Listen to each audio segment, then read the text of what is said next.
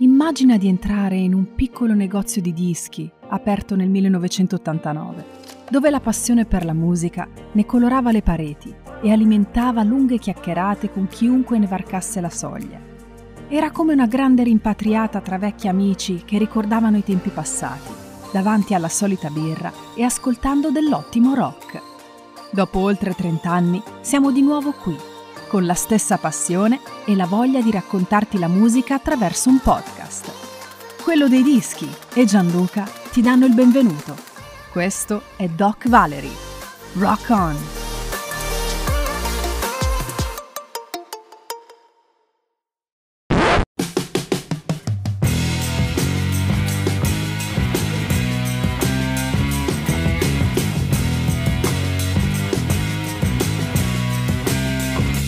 Nella vita di ognuno di noi ci sono sempre degli scambi di carreggiate, quelle cose inaspettate, anche casuali, che ci portano a fare cose che possono cambiare la nostra vita o quella degli altri. Questa è la storia di uno di loro, che cambiò per sempre la musica. Blackboard Jungle, uscito nel 1955, è stato il primo film di Hollywood a presentare una colonna sonora rock and roll. Gli adolescenti di tutto il mondo ne erano così entusiasti da ballarla in qualunque luogo venisse suonata, arrivando fino a staccare i seggiolini e creando disordini nei cinema in cui il film era in programmazione. Sarebbe stato logico pensare che a causare tutto questo trambusto fosse un giovane sensuale e un artista selvaggio come Elvis Presley.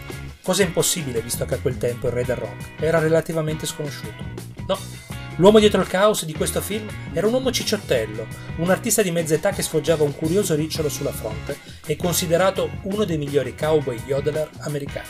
Lui è Bill Haley, nato il 6 luglio del 1925 ad Highland Park nel Michigan.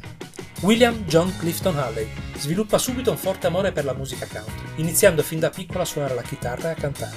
Lascia la scuola a 14 anni per inseguire una carriera nella musica che inizierà negli anni 40, suonando in varie band country e affermandosi da subito proprio come un cantante cowboy specializzato in yodeling. Nel 52 Haley guida un gruppo chiamato Bill Haley and His Comets, ispirato al fenomeno celeste della cometa di Halley. Ben presto Bill decide di cambiare look tagliandosi i capelli e rimuovendo tutto ciò che potesse ricordare la campagna, passando musicalmente ad un ritmo più popolare e soprattutto a un suono blues. Il singolo Rock Around the Clock viene pubblicato nel 1954 senza aver mai troppo successo, rimanendo sul fondo delle classifiche con solo 75.000 copie vendute. La fortuna però è sempre dietro l'anno e proprio l'anno successivo il brano viene utilizzato nella colonna sonora di Blackboard Jungle. Il film, interpretato dal grandissimo Glenn Ford nel ruolo di un insegnante alle prese con studenti ribelli, tra cui ricordiamo un giovane Sidney Poitier, riceverà grandi consensi di pubblico e proprio la canzone di Haley, ripubblicata nella colonna sonora, scala le classifiche trascorrendo ben 8 settimane al numero 1 in America e in altre parti del mondo. Sebbene abbia registrato diverse altre canzoni di successo come See You Later Alligator, è proprio Rock Around the Clock a trasformare Haley in una vera star internazionale al punto da essere descritto come il padre del rock and roll. Questa definizione risulterà perfetta per lui, potendo essere proprio il padre di milioni di giovani che decisero di acquistare i suoi dischi. Senza vista dall'occhio sinistro a causa di un'operazione mai riuscita a bambino, Haley adotta da subito il suo tipico look con ricciolo sulla fronte, tentando in questo modo di distogliere l'attenzione dal suo occhio cieco. Ma questo non fu mai un problema, portandolo alla fine degli anni 50 ad avere un enorme successo sul palco, sullo schermo e negli studi di registrazione.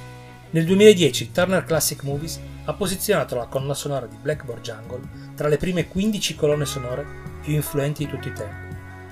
Purtroppo nel 79, a solo 54 anni, a Bill Haley gli viene diagnosticato un tumore al cervello, che lo porterà alla morte nel febbraio dell'81.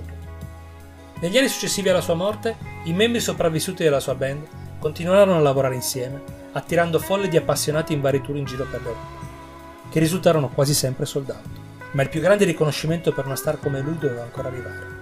Nel febbraio del 2006 l'Unione Astronomica Internazionale annunciò di aver dato il nome Bill Haley all'asteroide 79896 in onore del 25 anniversario dalla morte di Bill Haley. Questo era Bill Haley, una vera stella del rock.